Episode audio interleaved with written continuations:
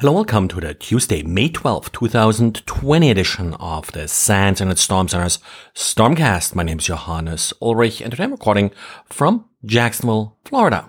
Didier today took a look at a new to him tool, XLM Macro Deobfuscator.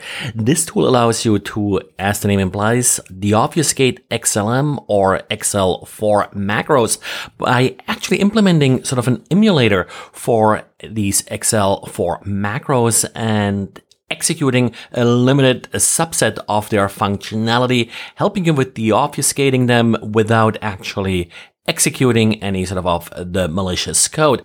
So thanks to Dissect Malware for making this tool available for free on GitHub.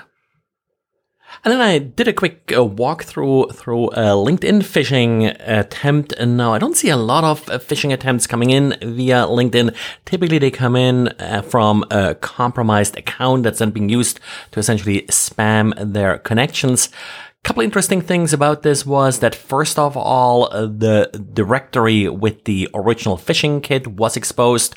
So that allowed me to download the phishing kit and then also to take a look at the logs that actually uh, logged who fell for the phish. Now, didn't log any email address and passwords. Uh, they're being sent to the attacker's email address.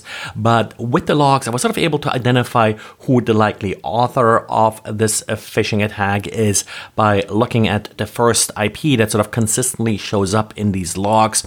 The phishing site also moved between uh, different sites as they were shut down. And since they are using an Office uh, OneShare document uh, to actually uh, trick the people uh, to direct them uh, to the phish You can look at the revisions of the document to sort of find earlier versions of the phish So uh, just create a little video to sort of document how this all worked. And then we got a new Thunderbolt attack. ThunderSpy, it's named, and well, it's sort of a, an upgrade to older Thunderbolt attacks that used external connected devices to the Thunderbolt interface.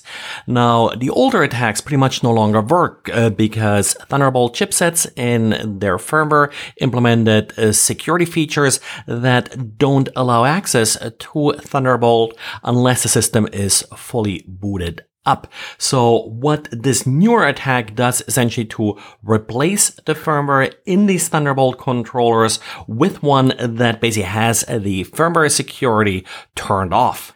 Now, all of these Thunderbolt attacks, of course, do require that the attacker has physical access uh, to the device.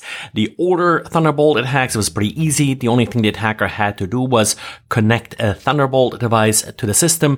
For this ThunderSpy attack, the attacker actually has to open up the laptop, then connect a basically a firmware flasher uh, to the Thunderbolt chip uh, with sort of a little uh, clamp they built uh, to make that easier and faster. And that's then being used uh, to flash the firmware. Of course, once the firmware is flashed, there's really no evidence. And, and as long as uh, the case is properly closed.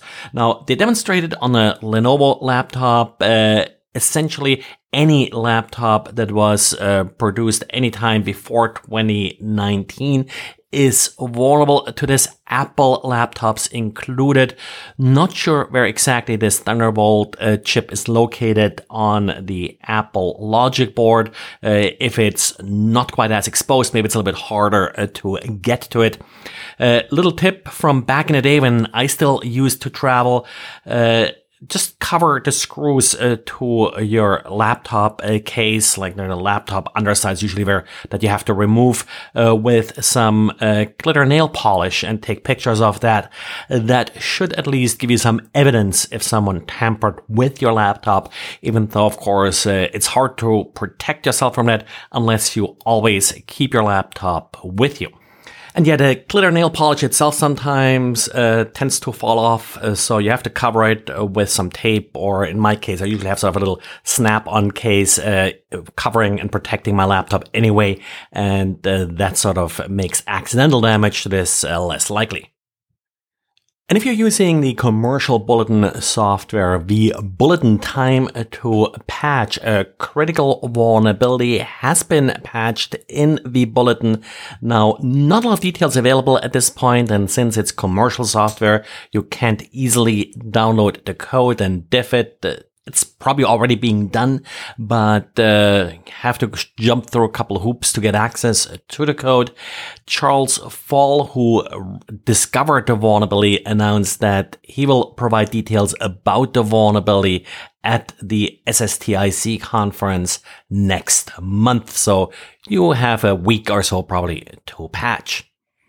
Well, and that's it for today. Remember also this week we have, well, Christmas. Uh, NetWars starts sort of a special holiday themed uh, challenge that starts on Thursday and you may already sign up for it and reserve yourself a space. So that's it for today. Thanks for listening and talk to you again tomorrow. Bye.